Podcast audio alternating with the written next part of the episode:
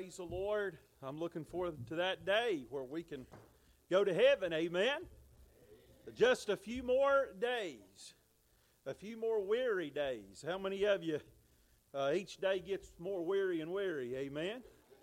Uh, praise the Lord. But we've just got a few left.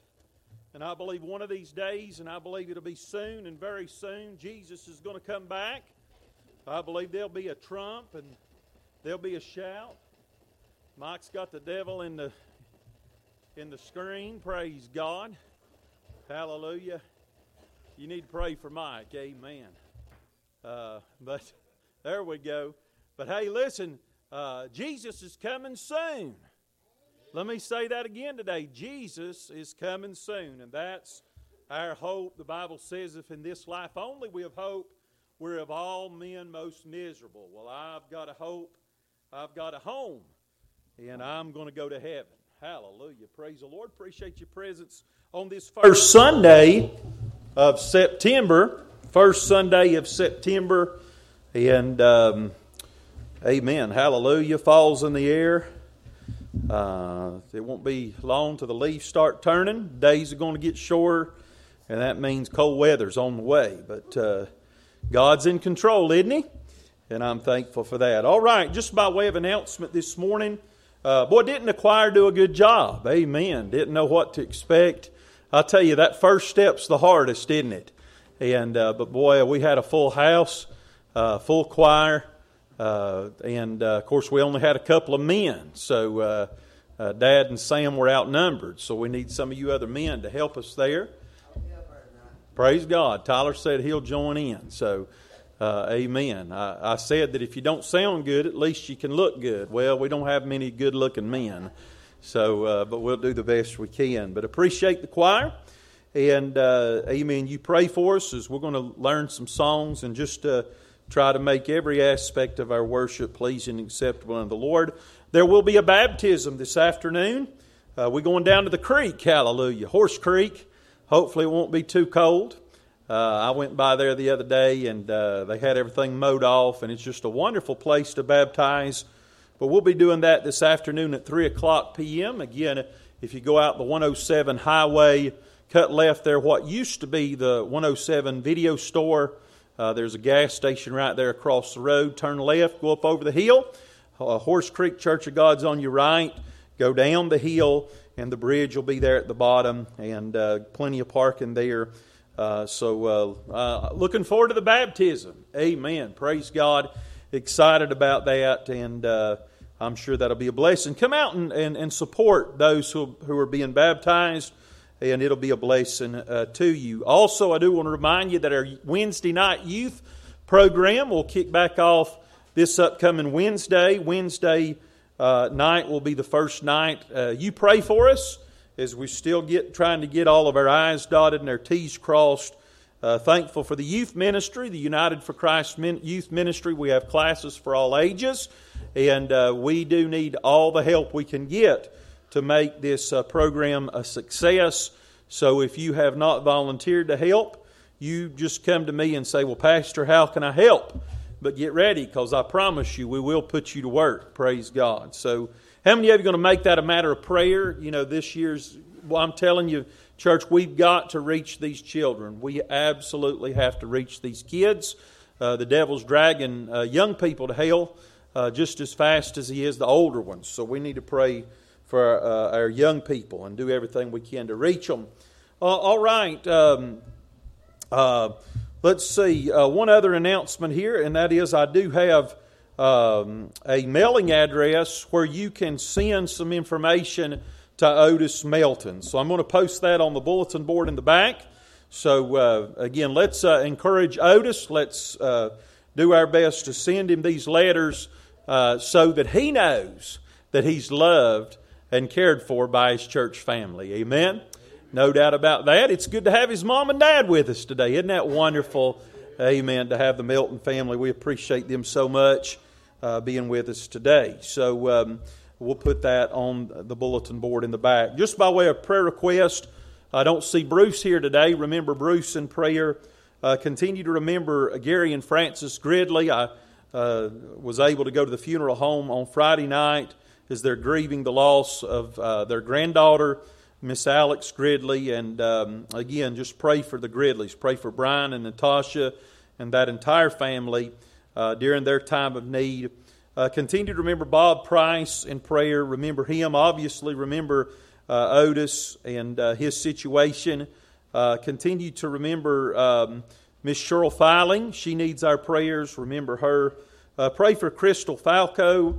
don't forget to pray for her. pray for my cousins, Richie and Rebecca Waddell, again, grieving the loss of their dad. Uh, don't uh, forget to pray for them. Remember Miss Nellie Barham in prayer. She did receive some good news. Uh, let's remember uh, uh, her in prayer. Uh, Bandy Thompson. We need to remember Bandy as I did go to the to an appointment with him on Friday. And long story short, he's gotten bad news, and that is that his cancer is terminal. so we need to pray for him as Bandy's my age, 40, four years old, and Bandy just really, really needs our prayers. Um, so remember Bandy. Uh, remember Miss Peggy Bryson, Miss Pam, that situation. Um, uh, let's see, and we've got several others on here. I do want to share with you one request that I got this morning. And friends, can I just tell you, we don't ever uh, need to uh, take for granted the fact that people are watching us. Amen? Everywhere we go, people are watching us. People uh, you say, well, they're not paying attention. Well, yes, they are. And I went uh, to McDonald's this morning, as I usually do on Sunday mornings. Went through the drive through to get me uh, some breakfast. And this older lady that I see, I mean, I've, I just noticed that I'd seen her there before. Um, when I pulled up the window, she said, Are you a pastor? And I said, Yes, ma'am. She said, Well, she said, I notice you coming through here every Sunday morning dressed up, and I just assumed that you were a pastor. And she said, I want you to remember myself uh, and my family. As she said that her granddaughter, that was 20 years old, recently passed away uh, from a drug overdose.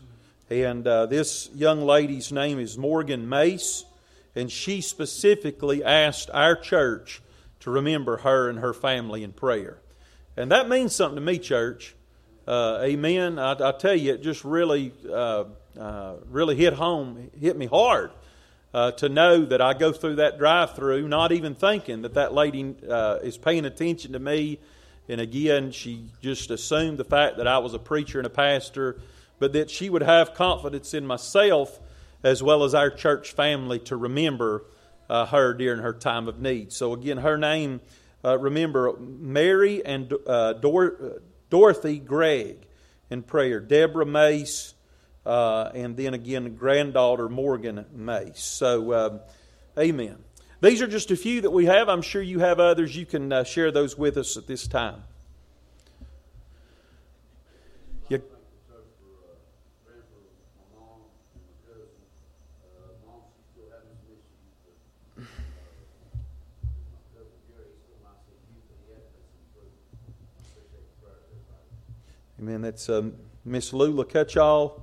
and then Gary uh, as well. Remember Gary Salzman in prayer.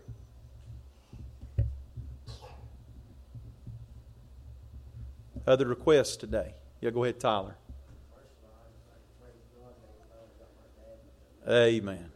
Amen.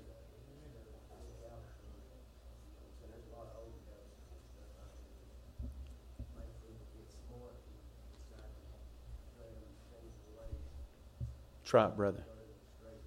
Amen.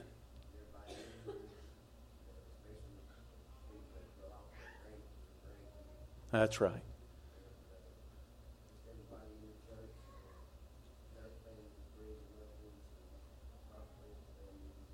Amen. It's good to have Tyler's dad with us today, isn't it? Amen. I've uh, just been expecting him now for several weeks. He recently asked the Lord to save him. So praise the Lord for that. Amen. Uh, somebody else today? Yeah, go ahead, us.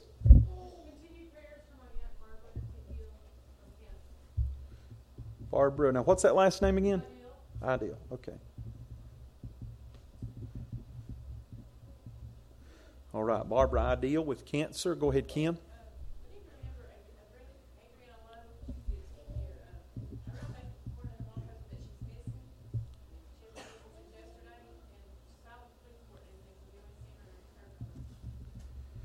Oh, goodness. One of our teenagers, Adriana Lowe, is missing. So remember her in prayer. Somebody else? Remember Crystal and Terry DeWeese. They told her that her only chance to beat that cancer is to have a stem cell transplant. And with that, they only give her a thirty percent chance. of Wow. survival. And they got to go to Vanderbilt, to do that for four to six months. My goodness. She lives here. This is Crystal and Terry DeWeese. We've been requesting prayer for her for some time that has uh, cancer and major decisions that need to be made there. Amen. Uh, somebody else? Yeah, go ahead, brother. Thank you all, thank Pastor Nick, Amen, all brother. y'all in the congregation for remembering us. and Amen. Support that you gave Otis Lee, he was heartbroken for several years now. He found a home Amen. he found somebody that cared and loved him. Bless him, Lord. Beside his family, Amen. and he cleaned to that, he cleaned to it, and I thank you for that, but, you know, remember this situation in prayer, remember us, and Amen. we're just standing in the law of what's going on and what God can make of this. Amen. You know, oh, Otis might come out a preacher or something. Hallelujah. It might be what it needs to get his attention, to get our Amen. attention, that we'll just grow stronger in this, Amen. and that we'll be a light out there. Hallelujah. Shining bright in a world that's full of darkness. Amen. There's sin on every corner. Yes, sir, brother. Everywhere you turn, there's, uh, you know, just driving over here, we could have passed away. That's right. That yellow line doesn't separate us, but God's in control. Yep. And, uh, we went up on the mountain yesterday. We just obeyed the Lord and went up to the, walked up to a high pinnacle, got up on a big old rock, and we just gave our hearts to God. Hallelujah. Turned on my phone, and there was a message came down from Charles Spurgeon, preached back in the 80s. Yes, sir. It was on fear. You know, and fear, we just, and the message brought out just nothing but humbleness. Yeah. We- Amen. Fear God, we don't have to stand and boast and have pride. Just be humble. Amen. And accept, you know, accept what's going on, and but most of all, just obedience. And we heard that message in our Sunday school lesson today about faith. Yes, sir, brother. all boiled down to obedience. Examples from the Old Testament went back to the faith.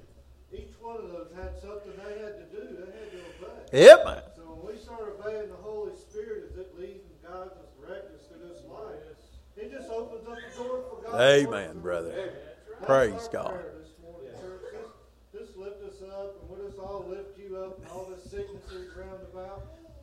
You know, Amen. let our light so shine. Hello. Darkness. Amen. God. Cling to His righteousness. I believe He'll get us through. Amen. We'll have that eternal life that was in the Sunday school message this morning. That eternal beyond my expectations. My little pea brain can comprehend. That's wonderful. But I know God touched my heart one day. Otis oh, Lee jerked on my leg one day. I was, he was about seven years old, and he kept asking me to go to church. He said, "Dad, if you don't go to church tomorrow, I ain't never going back." Wow.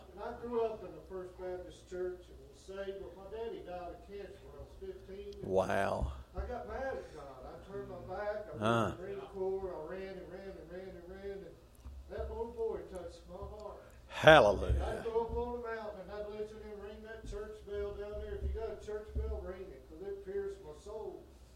And I asked God, I said, what do those people have that I don't Huh. have? God showed. Yep, man. God showed. Yep, man. All I had to do was accept it. And he forgave me and I forgave him. And I tell you what, it's a, it's a, you can't outdo God. Amen, brother. Praise God. Isn't that wonderful? Amen. Praise the Lord. Amen. Let's do our best to love on the Meltons today. They need to know that somebody cares about them. Amen. And it is an honor to have them in service today. Any other prayer requests today? Yeah, go ahead, Tyler.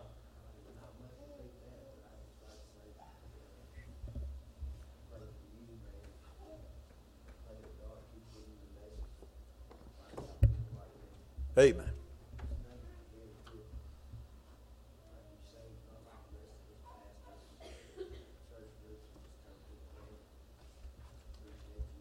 Amen, brother. Love you, brother. Amen. Amen. Any other prayer needs to? Hallelujah. Amen. Amen. That's right. Pray for America. Anyone else? Amen. Miss Mary has unspoken requests. Any other unspoken requests today? Amen. We need to remember our lost loved ones in prayer. Pray for our missionaries on the field. Anything else before we gather around this, this altar?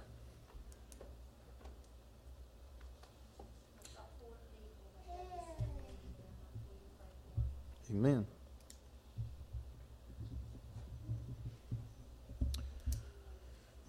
All right, we'll gather around the altar. We'll bring these requests for the Lord. You can join us if you'd like. If not, pray there in your seats, please.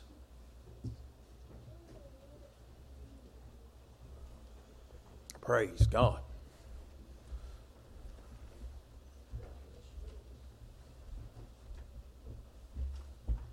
You crazy nut.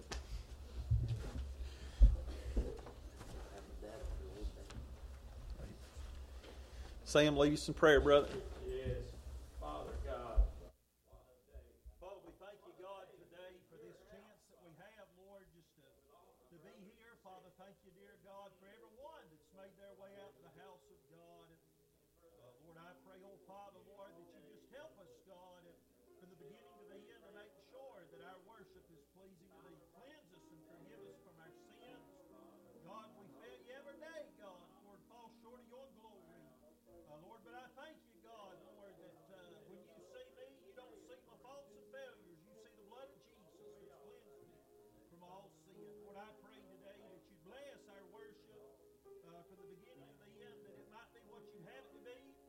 Lord, I pray, Father, Lord, that you just, uh, Lord, your presence might be with us, God.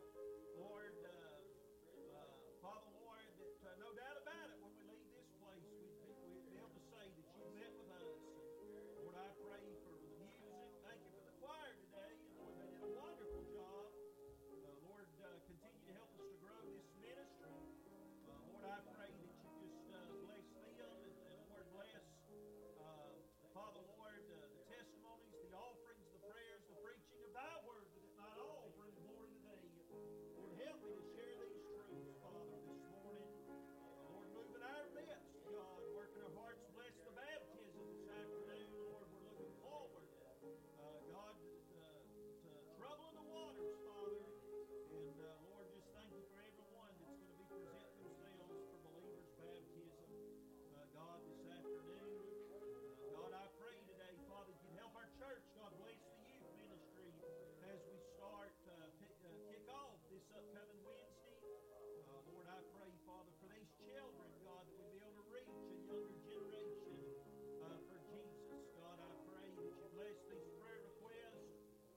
pray for Brother Bruce. I pray, God, for Gary, uh, Lord, and Francis, Lord, Brian, and Natasha, Lord, Benjamin, Blair.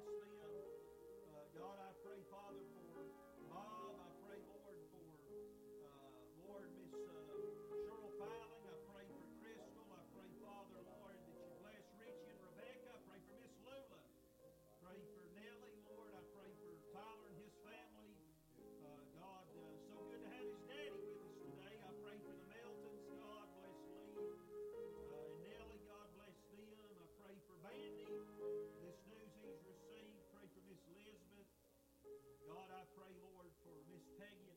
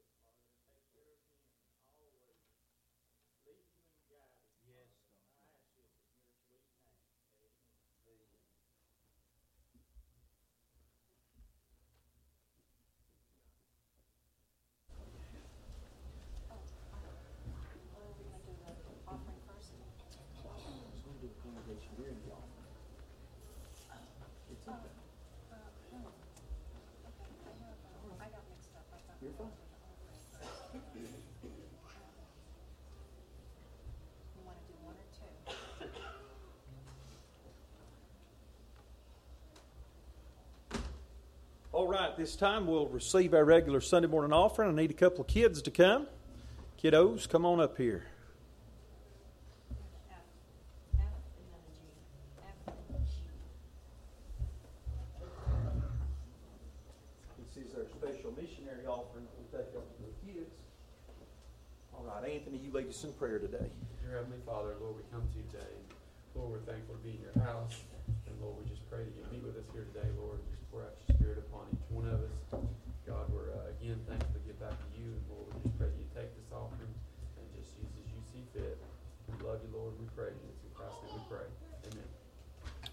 second. Uh, all right, let's all stand. Turn to 264, page 264. Uh, amen. 264. We'll sing this congregation.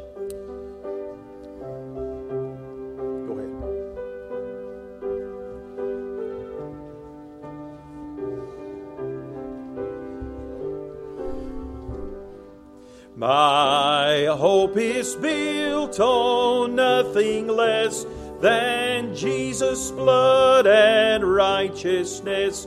I dare not trust the sweetest frame, but wholly lean on Jesus' name.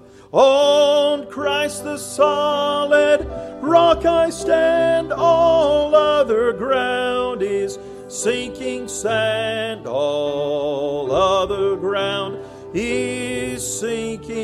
And When darkness veils his lovely face, I rest on his unchanging grace. In every high and stormy vale, within the veil. On Christ the solid rock I stand, all other ground sinking sand. All other ground is sinking sand. His oath, his covenant, his blood support me in the whelming flood. When all around my, my heath my all, my hope and stay solid rock I stand, all other ground is sinking sand.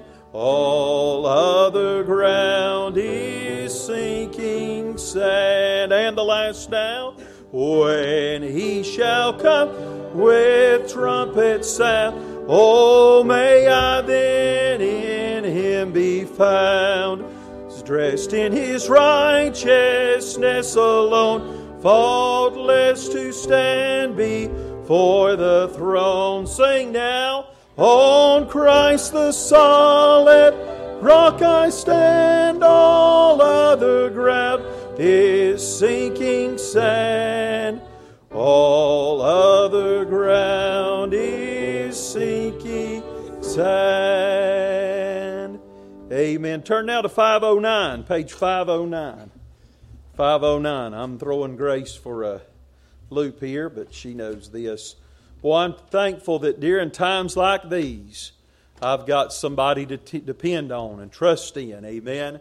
And his name is Jesus. How many of you are thankful for Jesus today? Amen. We'll sing in times like these.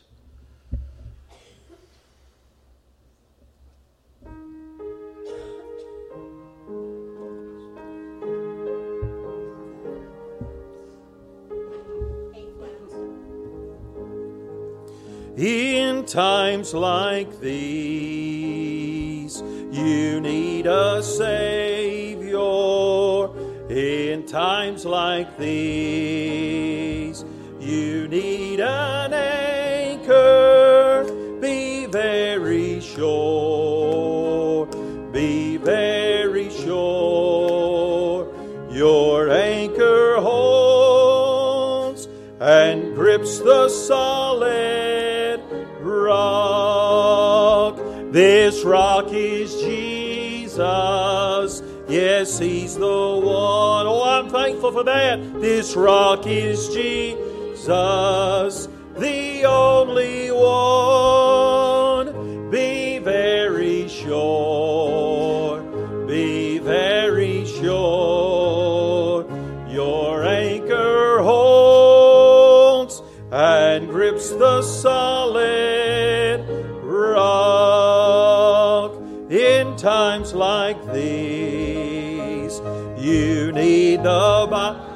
I'm thankful for the Word of God in times like these. Oh, be not idle, be very sure, be very sure. Your anchor holds and grips the solid rock. This rock is Jesus. Yes, He's the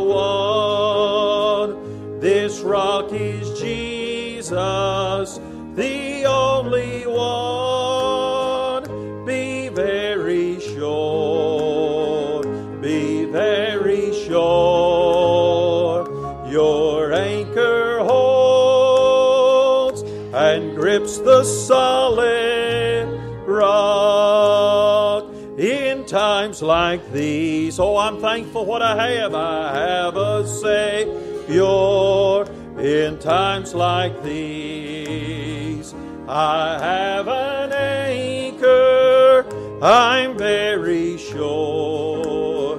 I'm very sure. Anchor holds and grips the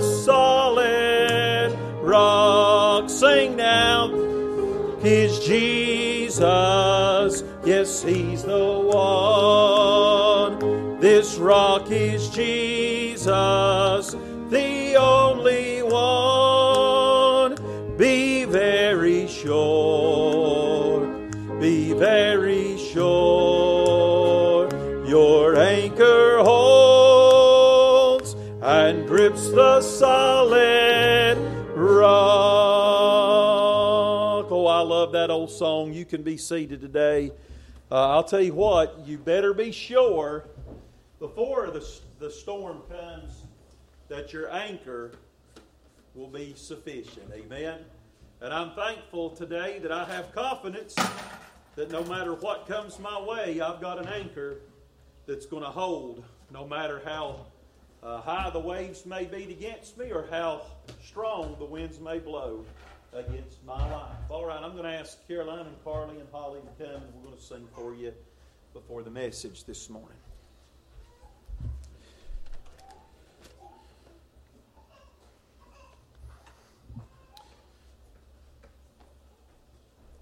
While they're coming, uh,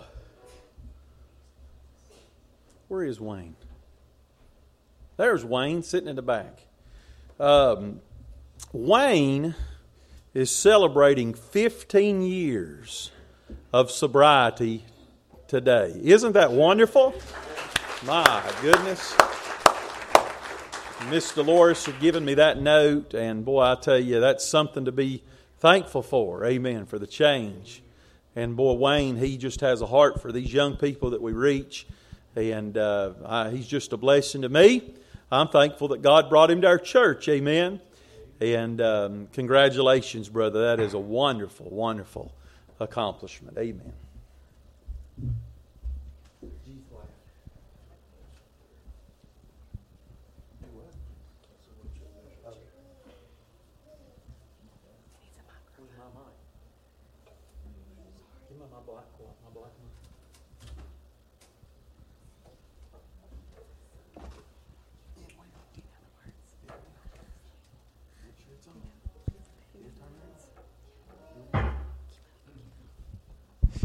How many of you believe that Jesus is more than enough today? Amen. Amen. Y'all sing loud, all right?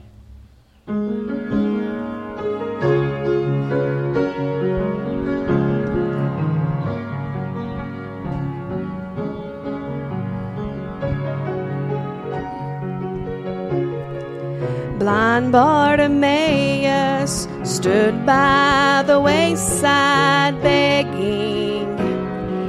He cried out to Jesus, for he knew the chance he was taking. Crowd said, Be quiet, don't bother him now. But the more they pressed him, the louder they shout. And thou, son of David, have mercy on me. And today I believe he can see. More than enough to make the blind man to see. He's more than enough to guide you and me. He's more than enough to turn the water to wine. He's more than enough to feed a family like mine. He's more than enough to heal all disease. He's more than enough to wash the sin out of me. If he can raise up the dead and give him new life, then Jesus is more than enough. He said to the Lord, My daughter is dying at home. Then another man said, She's dead. Leave the master alone.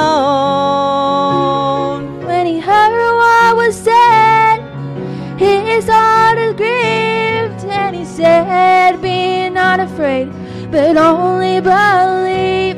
Then he spoke to the child. I say unto thee, arise, and she came alive. He's more than enough to make the blind man to see. He's more than enough to guide you and me. He's more than enough to turn the water to wine. He's more than enough to feed a family like mine. He's more than enough to heal all disease. He's more than enough to wash the sin out of me. He can raise up the dead and give him new life. Then Jesus is more than enough. He's more than enough to make the blind man to see. He's more than enough to guide you and me. He's more than enough to turn the water to wine. He's more than enough To feed a family like mine, He's more than enough. To heal all disease, He's more than enough. To wash the sin out of me, He can raise up the dead and give Him new life, then Jesus is more than enough. More than enough.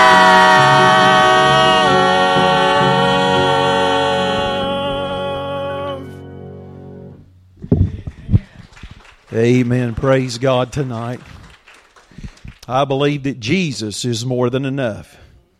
You know, it's, it's one thing to say that He's enough, but boy, we can go further than that and say that He's more than enough. Amen. Whatever it is you're going through, whatever it is you're facing in life, I believe that Jesus Christ uh, is more than enough to meet that need. Hallelujah.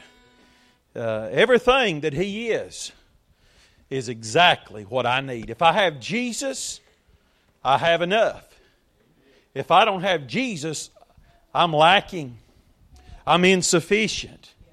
You know, I'll tell you what, I was talking to somebody the other day. Uh, in fact, I believe uh, it was uh, Miss Nellie, I believe it was your mother that I was talking to, and she said, uh, What would we do if we didn't have Jesus? I'm thankful I don't have to worry about that, that today. I'm thankful that I have Jesus, and because I have Jesus, I have enough. Amen. You better, you better have that settled ahead of time. Because, church, I am just as convinced today as I have been for some time that uh, unless the Lord comes back, and that's my prayer, that's my plea, but unless that happens, I'm, I'm afraid the church is in for some hard times. Amen. I just believe that uh, that um, that um, the longer time goes, the harder it's going to get uh, for the church. But I believe Jesus is, is enough for whatever it is we have to face. And we better know that ahead of time. Uh, you better be grounded. Uh, you better make sure that Christ is the solid rock. You better know that your anchor holds and it's going to hold so you don't jump ship when the storm comes. Amen. Turn with me, if you will, this morning to Luke chapter uh, 12. Luke chapter 12. Boy, I tell you, it's been good to be here today. Amen. Presence of the Lord's been here. Appreciate the testimonies and the songs and the choir. Uh, boy, I tell you, I, I love coming to church, don't you? Uh, I love being in God's house, assembling ourselves together with God's people, and I pray that something that might be said today through the Word of God might be a help and a blessing to you. You can stand in reverence the Word of God if you're able. If not, you can stay there in your seats, please. The Bible says, Luke chapter 12, beginning in verse 15. Verse 15. And he said unto them, Take heed and beware of covetousness. For man's life consisteth not in the abundance of the things which he possesseth. And he spake a parable unto them, saying, The ground of a certain rich man brought forth plentifully. How many of you could say that uh, the ground of your life has brought forth plentifully? Amen. Amen. And he thought within himself, saying, What shall I do? Because I have no room where, where to bestow my fruits. He said, This will I do. I'll pull down my barns and build greater, and there will I bestow all my fruits and my goods. And I will say to my soul, Soul, thou hast much goods laid up for many years. Take thine ease, eat, drink, and be merry. But God said unto him, Thou fool, this night thy soul shall be required of thee. Then whose shall those things be which thou hast provided? So is he that layeth up treasure for himself. And you might underline this next phrase, and is not rich towards God. Church, I want to be rich towards God this morning. And he said unto his disciples, Therefore I say unto you, take no thought for your life, what ye shall eat, New for the body, what ye shall put on. The life is more than ra- uh, meat, and the body is more than raiment. Consider the ravens, for neither they sow nor reap, um, which neither have storehouse nor barn, and God feedeth them. How much more? You ought to underline that. How much more are ye better uh, than the fowls? And which of you, with taken thought, can add to his stature one cubit? If ye then be not able to do these things which is least, do that which is least, why take ye thought for the rest? Consider the lilies, how they grow, they toil not, they spin not, and yet I say unto you that Solomon in all his glory was not arrayed like one of these. If then God so clothed the grass which is today in the field and tomorrow is cast in the oven, here it is again, how much more will he clothe you, O ye of little faith? Now, anybody fall into that category tonight or this morning? I, don't, I can't even figure out what time of day it is. And seek not ye what ye shall eat or what ye shall drink, neither be ye doubtful of doubtful mind. For all these things do the nations of the world seek after. And your Father knoweth that you have need of these things. Uh, maybe the message for somebody today is this God knows what you need. But rather seek ye the kingdom of God, and all these things shall be added unto you. I just want to preach with the Lord's help this simple message God will take care of you. Father in heaven, I love you. Lord, I pray that, uh, Lord, you'd help us today as we share your truth. Thank you for the service thus far. Thank you, Lord, for your presence, for your spirit. Uh, God, truly the Lord is in this place. And uh, Father, we could uh, leave right now and, and uh, go to the house and say it's been good to be here. But Lord, uh, I believe you've got something in store for us today through your word. And Lord, I pray for those who are struggling. Pray for those who are hurting. I pray for those who are needy. Uh, I pray, Lord, whatever the situation today, I pray that from the pulpit to the pew, that we would all be more settled in our hearts and in our lives. That although life is more unsure and certain today than it ever has been, God, the truth of the matter is, and Lord, it cannot be discredited, Lord God will take care of us. And Lord, I believe that today, and Lord, help me to live that way. Lord, knowing, God, that you are in the business of taking care of your children. Moving our hearts, Lord, uh, uh, speak to us through thy word. Honor your word. Exalt your son by way of your humble servant. Lord, if there might be one today that's lost, save them, for it's too late. In Jesus' name we ask these things all God's people said. You may be seated. You know, here in these verses, the Lord provides us with a reminder of how that God is able and He has promised to take care of His own. And you know, sometimes it's, it's not that we don't know these things, but sometimes we just need to be reminded of things that we already know. How many of you say, Preacher, I need to be reminded uh, of some things in my life? Uh, but in this crazy, messed up world that's becoming more uncertain and unstable with each passing day, and we preached about that last week. Uh, what if tomorrow never comes? And I just want to build on last week's message this morning by saying that it is good for us as the Lord's people to be reminded that God has promised that in spite of it all, uh, regardless of what it may happen today or tomorrow, God will take care of His people. Many things about tomorrow uh, I may not see or understand, but I know who holds tomorrow. And I know who holds my hand. Amen? And uh, can I just say to you, in a, in a world that is becoming more uncertain uh, and more unstable each day, we still have a God that's on His throne. He's still pulling the, the strings and calling the shots, and He's upholding all things by the word of His power. Life may be seem to be falling apart all around you right now, but it could be that it's all falling into place. Amen. So again, uh, God will take care of us. Let's get right into the text. Let's share some things. First of all, an admonition. Verse 15, he said to them, Take care, or excuse me, take heed and beware of covetousness.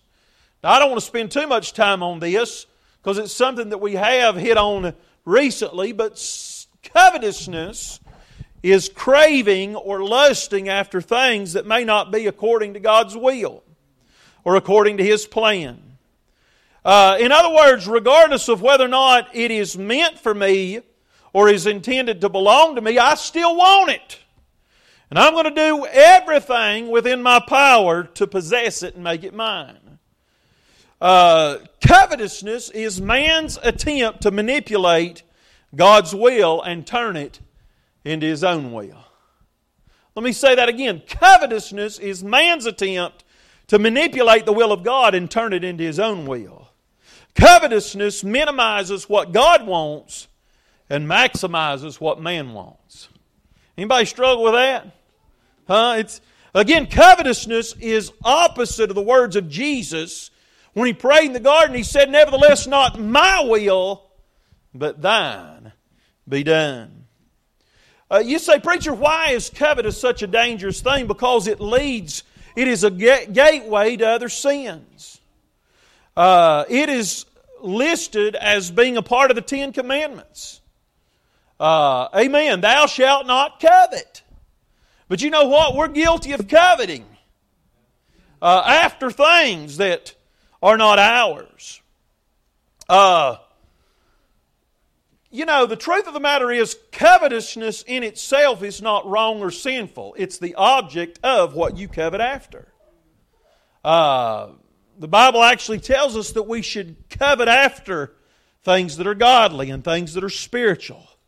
In other words, I ought to covet to be a, be- a better Christian, that I ought to have more faith, that I ought to uh, have a greater appetite for the things of God than I do the things of this world. Did you know that, uh, that, that we need to make sure that we have the right appetite? In other words, I need to lust and crave after the things of God rather than the things of this world. And I'm afraid that as Christians, we spend more time craving, craving after the things of the world than we do the things of God. How's your appetite today? Uh, for me to be honest, I'd have to say that, that I have more of an appetite for the world than what I ought to have.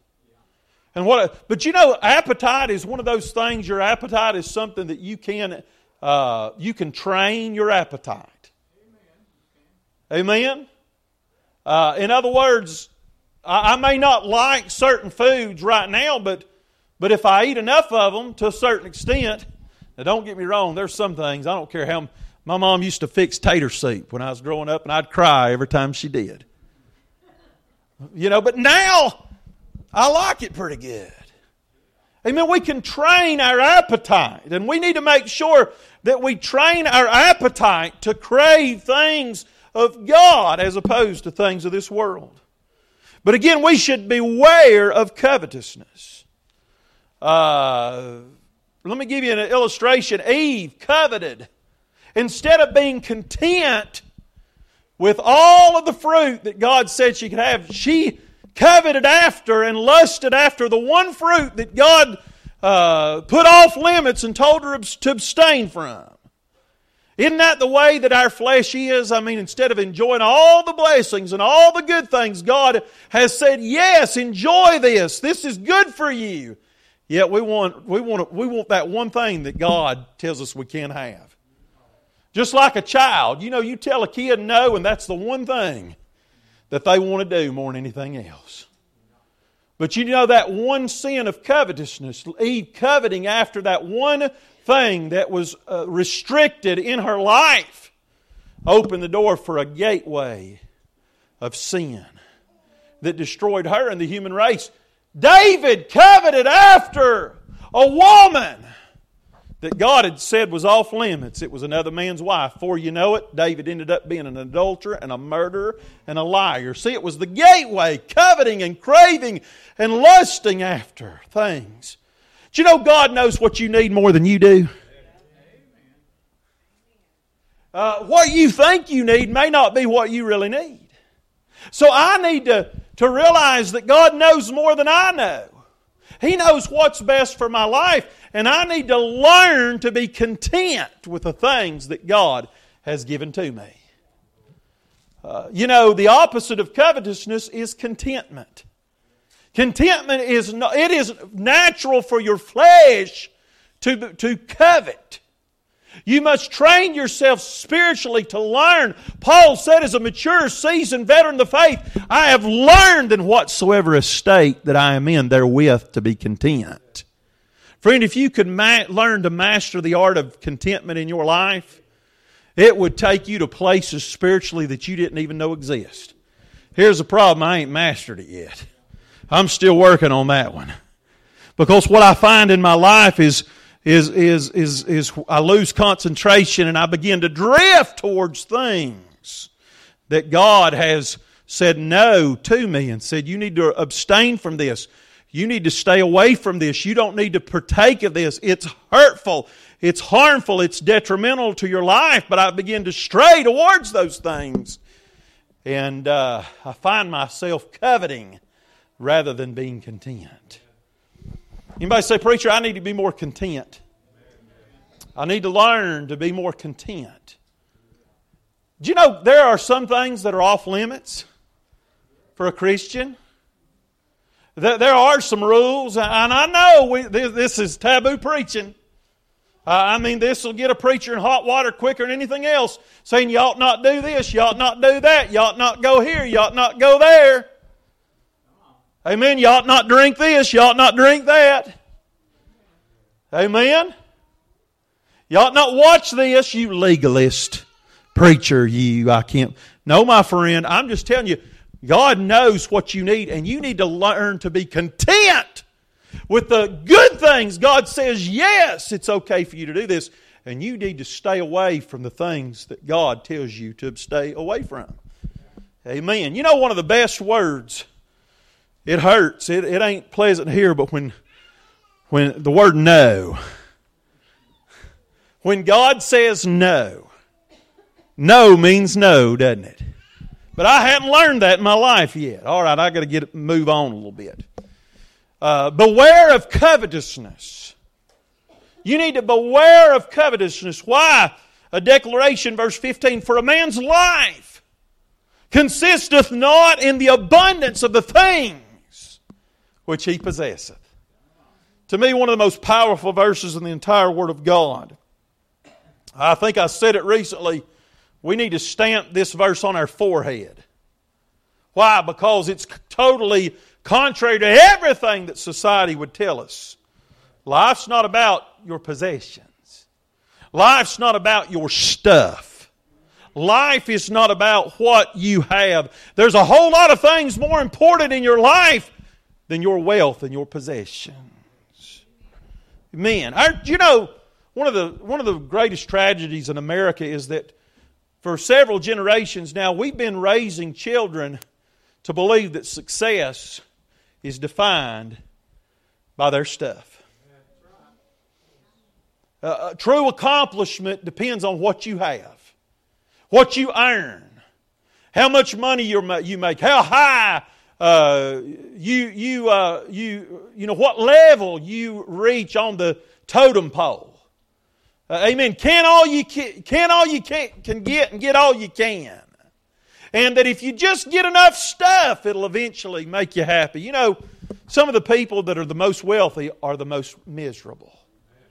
Well, that doesn't mean that having money's wrong, being wealthy. There's some rich, godly people in this world. But I'm telling you, happiness does not come through your wealth and your riches and your belongings and your possessions. Happiness is in knowing Jesus. Amen. Life is not about what you have, but it's about who you know. You help me preach today. Uh, Paul said, For to me to live is Christ, and to die is gain. He said, I count all things but loss for the excellency of the knowledge of Christ Jesus. Amen. Life's not about what you got, it's about who you know. Uh, amen. I can have nothing but yet still know Jesus, and in reality, I have everything. But I can have everything this world has to offer and not know Jesus, and in reality, I have nothing. Profusion. He begins giving a parable, verse 16. He spoke a parable unto them, saying, The ground of a certain rich man brought forth plentifully. Now, look, can I just say to you that just because you're not rich or wealthy doesn't mean that this doesn't apply to you? because, uh, and you've heard me say this before, when you consider the world as a whole, every one of us are wealthy. Amen. The fact that we are so blessed to live within the borders of this country and the eyes of many who live in third world countries, we're rich. But even if you don't fall into the upper class, which I'd say very few of us do here this morning, the truth of the matter is the ground of our lives, just like this rich man, have brought forth plentifully. Could you not say this morning that as it relates to your life, the ground of your life has brought forth plentifully? God has blessed you. God has been good to you. Uh, this man had more than enough, and he had what he really needed. Uh, do you know God is a God of abundance? Now, I'm not a prosperity preacher. I'm just telling you. God is in the business of blessing His children. Amen. God is in the business of giving us what we need today. Amen. We don't ever have to worry about God coming up short or not having enough to meet our needs. He's got plenty of, uh, of resources at His disposal. Amen. He has plenty in the cupboard and in the storage tank to take care of you. He always has more than enough. The Bible says, Now unto him that is able to do exceeding abundantly above all that we could ever ask or think, according to the power that worketh in us. You know, I'd have to say today that although I don't have everything I want, I've got more than what I need. I don't have everything I want today, but I have more than what I need. Did you know that you may not need what you want? Amen. You know, there have been some times in my life when I said, I wanted this, I want that. God, give me this. I'm thankful that God doesn't answer every prayer as I want Him to answer it. Hey, God has not promised to give me what I want, but He did say He'd give me what I need. Let me ask you this today. How will you react when God gives you more than what you need. See, it's not that God had blessed this rich man. That wasn't the problem. The blessing wasn't the problem. The problem occurred uh, as a result of the way that the rich man responded to the blessing God bestowed upon him. Amen. What, you know, success in life a lot of times depends on what we do with how we've been blessed. Anybody say, Preacher, I've been blessed? God's been good to me. He's given me more than what I need. Amen. What are you going to do with it? How are you going to respond to it? Are you going to be satisfied with having what you need? You're you going to say, ah, that's not good enough. I'm going to tear these barns down big, big, big build, or build bigger so that, so that I can save more than what I already have. So that I can do more than what I already do. You know what that is? That's like the hamster on the wheel. The more you run, you never get where you want to go. The more you work, you never accomplish what you want to accomplish. The more you save, do you know sometimes the more money you have, the more you worry, the more time you spend worrying. Uh, the more successful you become, you just want to be a little more successful. The more you get and the more you gain, you just want to get and gain a little bit more. That's covetousness. This man said, I, You know, look at what I have. Uh, my coffers are full, my barns uh, are, are, are running over with stuff. But yet, instead of being satisfied and saying, What can I do with what I've had? You know, that's what that, that rich man ought to done. So look at what God has given to me. Now, what am I, what am I going to do with it? How am I going to use it? How am I going to invest it into His work to make a difference? He said, No, I'm just going to build these, these bar, uh, tear these barns, barns down, build a bigger barn so I can uh, put a little more stuff in it. Amen, boy, preachers plowing deep today, isn't he? God knows whether you need more than what you already have. Do you know the truth is, the worst thing that could happen to some of us is for God to give us more than what we have right now. Do you know it is possible for God to bless you with too much? For God to give you too much? Now, He won't do that, but I'm just telling you, friend. You say, Oh, I want more than what I have. I want a better job. Amen. I want a bigger family. I want a newer car. I want name brand clothes. Well, my question is, what are you doing with what you have right now? And the truth of the matter is, if we would learn to manage and be good stewards over what God has already given to us and what He's already blessed us with and what He's already done for us, maybe He'd give us more than what we have. But the truth of the matter is, some of you want God to bless you more than how He's blessed you. But yet God knows He can't trust you with any more than what, he, what you have now because He can't trust you with what you do have. The truth is, the worst thing God could do for some of us is to give us more than what we already have. Amen. Intention. He said, This I'll do, I'll pull down my barns, build greater, and there will I bestow my fruits and my goods. He was more concerned with what he wanted to do instead of being concerned with what God wanted him to do. Covetousness, again, is manipulating God's will and turning it into our will.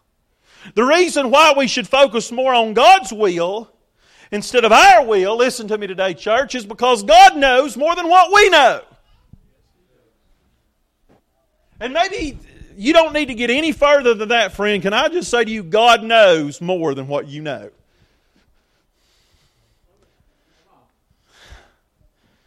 Man, there's times that I you ever met a know it all? Somebody, they just know everything. No matter what topic or subject it is, they've got all the answers. They've got it all figured out. Friend, I'm telling you, God knows more than you know. God knows more than you know about what's best and what's good for your life. And the reason God's will is more important than our will is because God knows more than what we know. And God knows what's best. See, what this fellow didn't realize, he's wasting his time tearing his barns down and building bigger because he's going to die before the sun come up the next morning.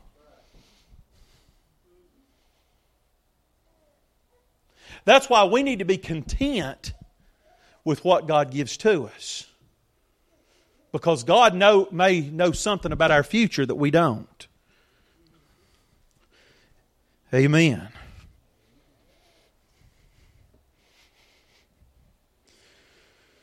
And this, this goes back to something we talked about last week, and that is living in the present instead of the future.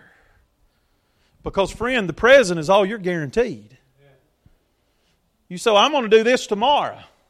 I'm planning for the future, focusing on my savings and focusing on my investments. And, and listen, I'm not throwing off on all that. I'm just saying, instead of focusing on what you're going to do tomorrow, why don't you, why don't you just take a step back and say, okay, Lord, this is what you have given to me. This is what you have done for me. Now, the question is, why have you done it? Why have you given it to me? What do you want me to do with it right now? Rather than put so much stock and so much effort to plan for something that may never take place. Friend, I'm telling you, you need to understand. That's why it is so important for us to, to make, uh, for our plans to be contingent upon the will of God. Nothing wrong with planning and dreaming. Having a plan, having a dream. Say, this is what I want to do. But in the back of your mind, you, you need to think and say, well, is, this may not be what God wants me to do. Can I say this today? Your future probably will not turn out the way you think it's going to turn out. There's probably some things that, that lay ahead down the road in your life that you're not aware of, but God is aware of. And you need to be sensitive to His will. What does He want for you now? Because it may be that He's preparing you for the future. you know that old saying, I'm glad I don't know what's going to happen tomorrow. There are some things that may lay ahead for the church of the living God that it hasn't entered into our minds what's going to happen, but can I say to you, God knows? God knows. The Bible says He knows what we need before we ever ask Him. Amen? Oh, Lord, I'm trying to get somewhere today. Assumption. And I will say to my soul, Soul, thou hast much goods laid up for many years. Take thine ease. Eat, drink, and be merry. Isn't that the way the isn't that the philosophy of the world? Cruise control. Cruising right on down the Broadway. Man, this man's assumption that he was going to live long enough to enjoy his stuff. Can I say to you today, you may not live long enough to enjoy the things you have. And we preached on that last week. We ought to live every day as if it were our last. How much would we value our stuff if we know that today was your last day on earth? The value of our stuff is based upon the amount of time we have left to enjoy it. oh, I'm trying to help you today. My stuff is only valuable to me while I'm alive here on earth, and after I'm gone, it is meaningless and worthless to me. Never seen a hearse pulling a U-Haul. I think I did see one on Facebook one time. You ain't going to take it with you. Revelation, God said to him, Thou fool, this night shall thy soul be required of thee. He was not going to live long enough to enjoy his stuff. He should have spent his time enjoying what he already had rather than wasting his time pursuing after things he would never be able to enjoy. It's a waste of time for you to pursue after more than what you have if you already have more than what you need. It is a waste of time for you to pursue more than what you have if what you already have is more than what you need. We need to be content in knowing what we have is what we need and using our time serving the Lord and investing any extra surplus or abundance God has given to us into His work and the things that will be valuable to us after we're dead and gone. What you have on earth will no longer be valuable to you after your life is over. The only thing that will hold any value, meaning, or worth after your life is over is what you have done for God and what treasures you've laid up on the other side. Verse 20. Oh, isn't this a question? Then whose shall those things be which thou hast provided? What's going to happen to your stuff when your life is over? Who's going to enjoy your possessions after you're dead and gone? What will it matter and what difference will it make to you what happens to your stuff after life is over? Bottom line, after you die, you have very little control over what happens to the things you possess. You say, oh, well, I've got that all figured out. I, I know who my stuff's going to when life's over. Yeah, but what my question is, what are they going to do with it? You may have a say so in who it goes to, but you have absolutely no control on what they do with it. There have been a lot of wealthy people in this world who've had a lot of stuff. Amen. And they endowed and entrusted it to their children, and their children wasted it in a very short period of time. That's why, again, we're talking about things that in reality it may mean something to us right now, but when life is over, what's it going to matter? Can I say this to you today? And I'm not exactly sure why I'm preaching, but this is two weeks in a row. We've been heading the same direction. God knows what He's doing, church. Time is short. We need to prioritize the things that God prioritizes.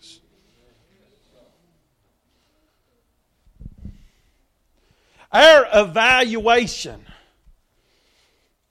of worth needs to be equal to God's evaluation. What's important to God needs to be important to you. But can I say to you, what is important of God, for, to God is different than what's important to this world. God values things that the world doesn't even acknowledge. On the other hand, the world values things that God sees as a waste. I want to make sure that my estimation of things in my life is equal to the way God views them and sees them. Contradiction. Verse 21 So is he that layeth up treasures for himself and is not rich towards God. Did you know you can be rich in this life and poor in the next? On the other hand, you can be poor in this life and wealthy beyond measure. A perfect example of that is the rich man and Lazarus. Lazarus was a beggar. His daily meals consisted of the crumbs that fell from the rich man's table, but in eternity the roles were reversed. And the, the, the poor man, Lazarus, had everything. Amen. He was uh, enjoying eternity in Abraham's bosom. And the man that had been wealthy in this life was begging for one drink of water. He was destitute and poor. Friend, one of these days the roles are going to be reversed and the tables will be turned, and I'd much rather be, uh, amen, a, a, a, pauper in this life and be sitting at the king's table in the life to come. Illustration. Now, we don't have time to get into all of this, but Jesus goes on here. Let's just read these verses. 22 And he said unto his disciples, Therefore I say unto you, take no thought for your life, what ye shall eat, neither for the body, what ye shall put on, the life is more than meat, and the body is more than raiment. Consider the ravens, for they neither sow nor reap, which neither have storehouse nor barn, and God feedeth them. How much more are you better than the fowls? Which of you, with uh, taking thought, can add to his stature one cubit? If then ye be not able to do that thing which is least, why take ye thought for the rest? Consider the lilies, how they grow. They toil not, they spin not. And yet I say unto you that Solomon in all of his glory was not arrayed like one of these. If then God so clothed the grass which is today in the field and tomorrow is cast into the oven, how much more will he clothe you, O ye little faith? And seek not ye what ye shall eat or what ye shall drink. Friend, if God can clothe the flowers and feed the birds, you can be sure that He can and will take care of you. It's almost like these are two separate messages. I'm trying to combine them into one today. But I'm just telling you, somebody needs to hear this this morning. And it may not be about material wealth or earthly possessions, but something you're going through and you don't have an answer and you don't have a, the ability, you don't have a solution. But I'm telling you, on the authority of God's Word, God can and will take care of you. My God shall supply all your needs according to his riches in glory by Christ Jesus. I think about Matthew 7 7. Asking it shall be given, seeking ye shall find, knocking it shall be opened to you. For everyone that asketh receiveth, he that seeketh findeth, and to him that knocketh it shall be opened. Notice the certainty of the promise. What man is there of you whom if his son ask bread, will he give him a stone? Or if he ask a fish, will he give him a serpent? If ye then being evil know how to give good gifts unto your children, here it is again, how much more shall your Father which is in heaven give good things to them that ask him? How much more? Say that with me today. How much more? Say it again. how much more? You say, Preacher, what does that mean? That means God can do more than you can do. God can do more than the government can do. God can do more than the president can do. God can do more than Biden or Trump can combined. God can do more than either political party can do. God can do more than the government can do. The governor, the mayor, the alderman, the school teacher, the administrator. God can do more than the economist can do. You help me preach today. I'm telling you, how much more is God able to do for us? Amen. Praise God. God can take care of us. It's not just that He can, but it's that He will. Why? Because He said He would. And He is a God who cannot lie. He'll do what He said He'll do. And He's promised. He said, Not only can I, but I will take care of you. Conviction. Here's my problem. Neither be ye of doubtful mind. Let me give you this real quick. I mean, look at think of that illustration. The birds of the field. Or no, the birds of the air, the, the flowers of the field. I'll get it straight. I mean, what, they don't know how to take care of themselves, but yet God takes care of them. I mean, ain't no rich man, ain't never house been, been dolled up like the beauty of a field full of flowers. I heard a preacher one time, Dr. Seidler, was saying that he was having a bad day and feeling sorry for himself. He was out preaching, he'd rather be at home with his family. And he stopped at McDonald's to eat somewhere, pick, pick, get him something. See, I ain't the only one that eats at McDonald's, hallelujah. and it, maybe he had a need, something he was trying to figure out how this was going to be provided for and taken care of. And he walked out the door, and all of a sudden, under a little tr- under a tree, sat a little sparrow, a little bird.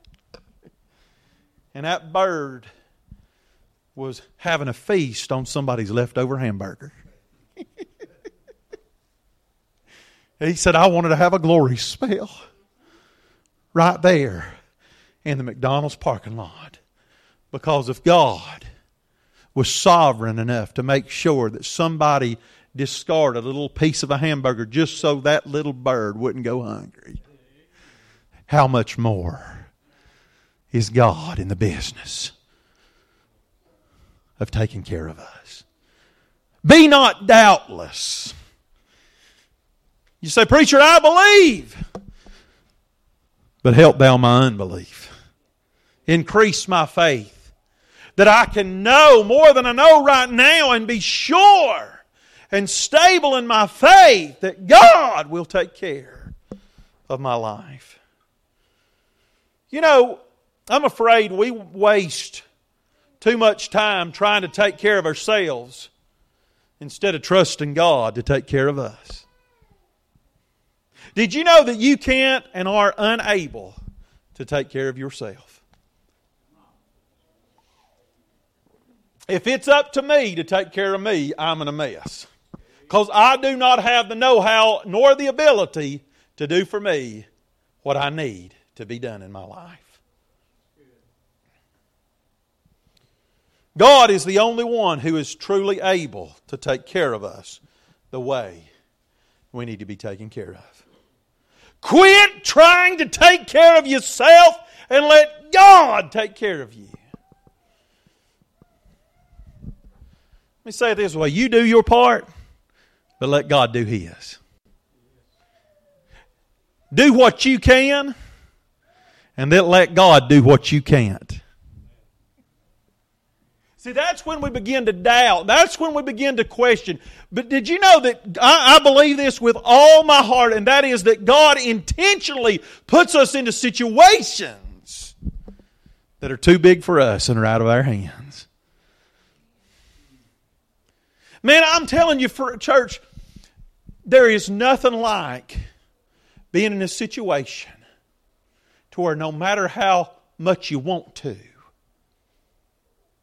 I, mean, you do everything you possibly could to do it if you could. It's not a willingness, but it's an ability. Man, there's some things in my life that I would like to do. There are some needs in people's lives that I would like to meet. I can think of at least three situations that, that I was confronted this week, week with that, oh, if I could, I would. But the truth is, I can't. but I know a man who can. But let me take it a step further. Not only can he, he will. Sometimes we just got to let go and let God. Amen. Easier said than done, right? See, when I can't, I want to take I want to take the reins of the horse. Amen. But you know, the worst thing you can do is to try to do something that you, that you cannot and you don't you don't have the know-how or the expertise to do. Caroline's wanting me to teach her to drive a car. She's not even 14 years old, but she wants to drive a car. Huh? Carly can't even drive a golf cart, let alone a car. I mean, there's just some things, if we don't know how to do it, we just need to let somebody that does do it. That's why I get that's why I call Scott all the time. I've told Scott ever since I met him, the best thing he can do is to stay as far away from me as he can. He ain't learned his lesson yet. But man, when I get into a situation where I can't, I just call somebody who can. Huh? Can I say to you today, you may not be able to do what you desperately need to be done for you and in your life. Why don't you let the man who can do that for you and take care of your need? Is this helping anybody this, this morning? Distinction. For all these things do the nations of the world seek after. Our appetite ought to be different than the appetite of the world. You ought to seek after and search after and long after and covet after things that are different than what the world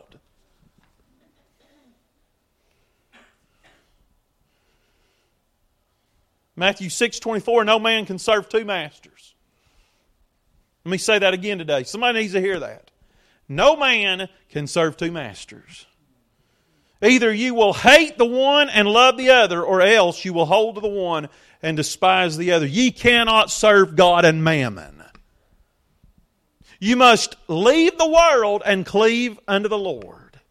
Either your appetite for the world will smother and swallow your appetite for God, or your appetite for God will smother and, allow, and swallow your appetite for the world.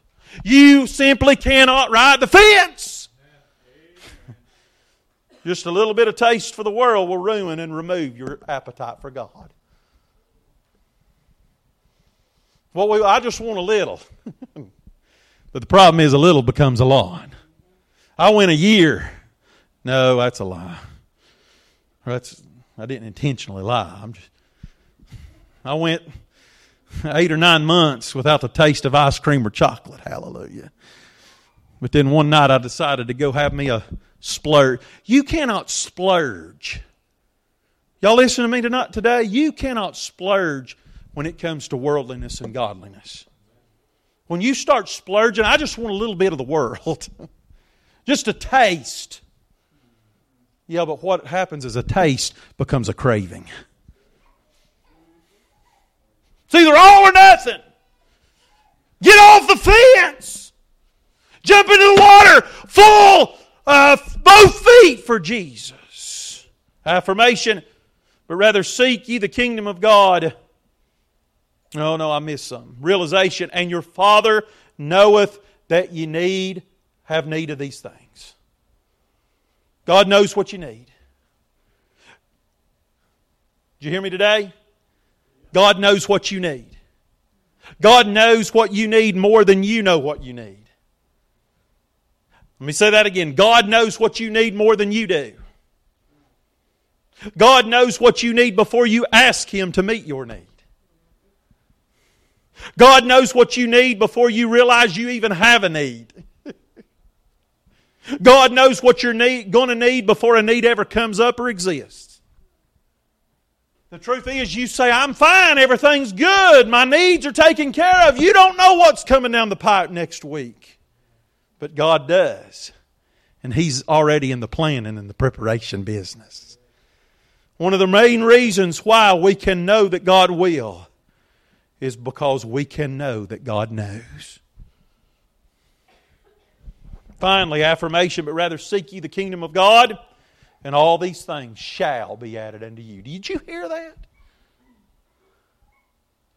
But rather seek ye the kingdom of God, and all these things shall be added unto you. Either that's true or God's a liar. You know, you know that doesn't mean that we'll have everything we want. But what it does mean is that if we will just seek God and put His, Him first and make the things of God not a priority, but the priority of our lives, He'll take care of you.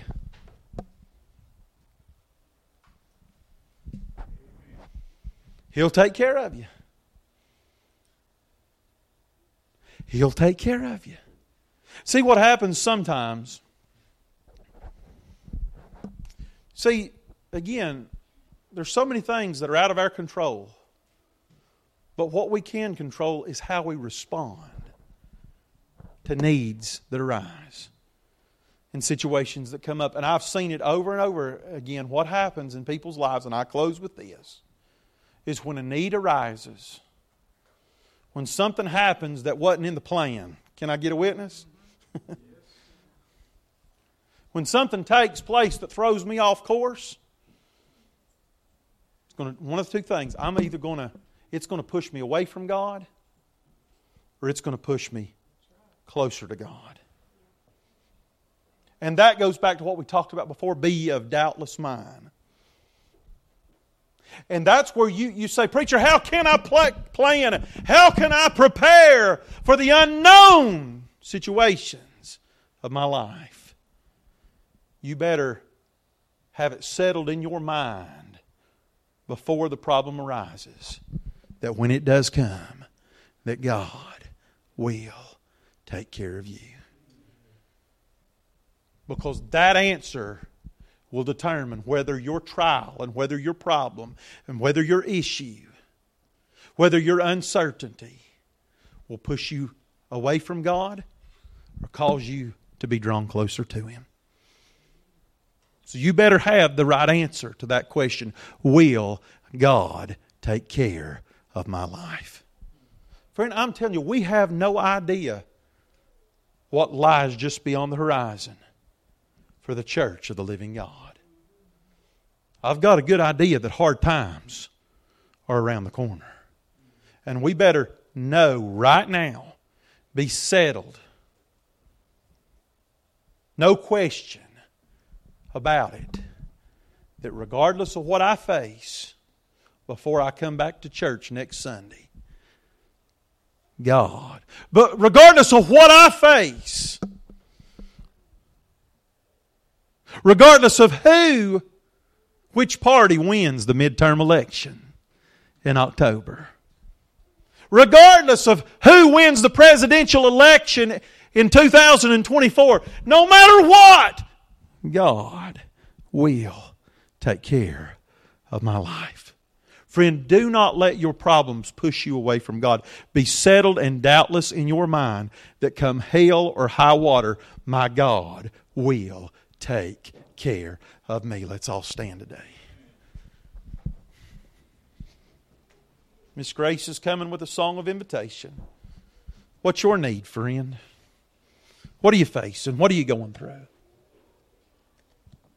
Every head bowed and every eye closed. Somebody raise your hand and say, Preacher, I've got a need in my life.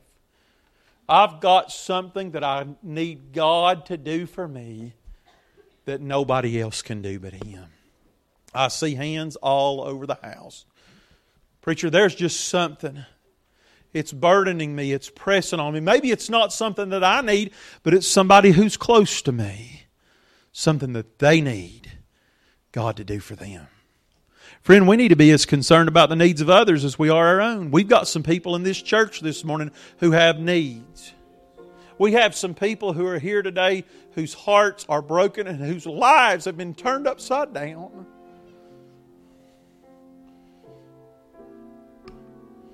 Friend, I've got a need, or I know somebody who has a need. And the old devil's trying to convince me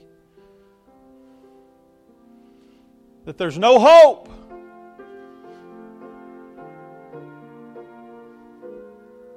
You've trusted God, you've lived for God, and now look what happens. Friend, I'm telling you, the same God who was with you before the storm is still with you today. And I got news for you. He'll be with you after the storm's over.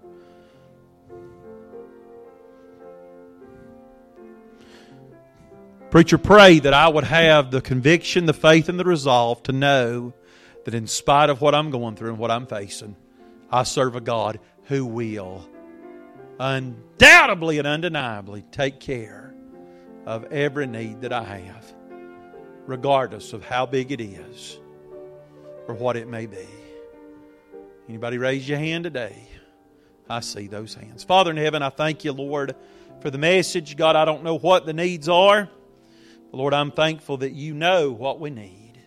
So, Lord, if somebody needs to come to the altar and pray, Lord, I pray that you'd help me respond not to the words of the preacher, but the still small voice of the Holy Spirit of God. Lord, help us. Lord, the Bible says we have not because we ask not. Lord, help us, Lord, not to deprive ourselves of an opportunity of receiving what we need from you because we're not willing to ask you for it. Lord, I pray that when we ask you to meet our needs, Lord, that our attitude might be not my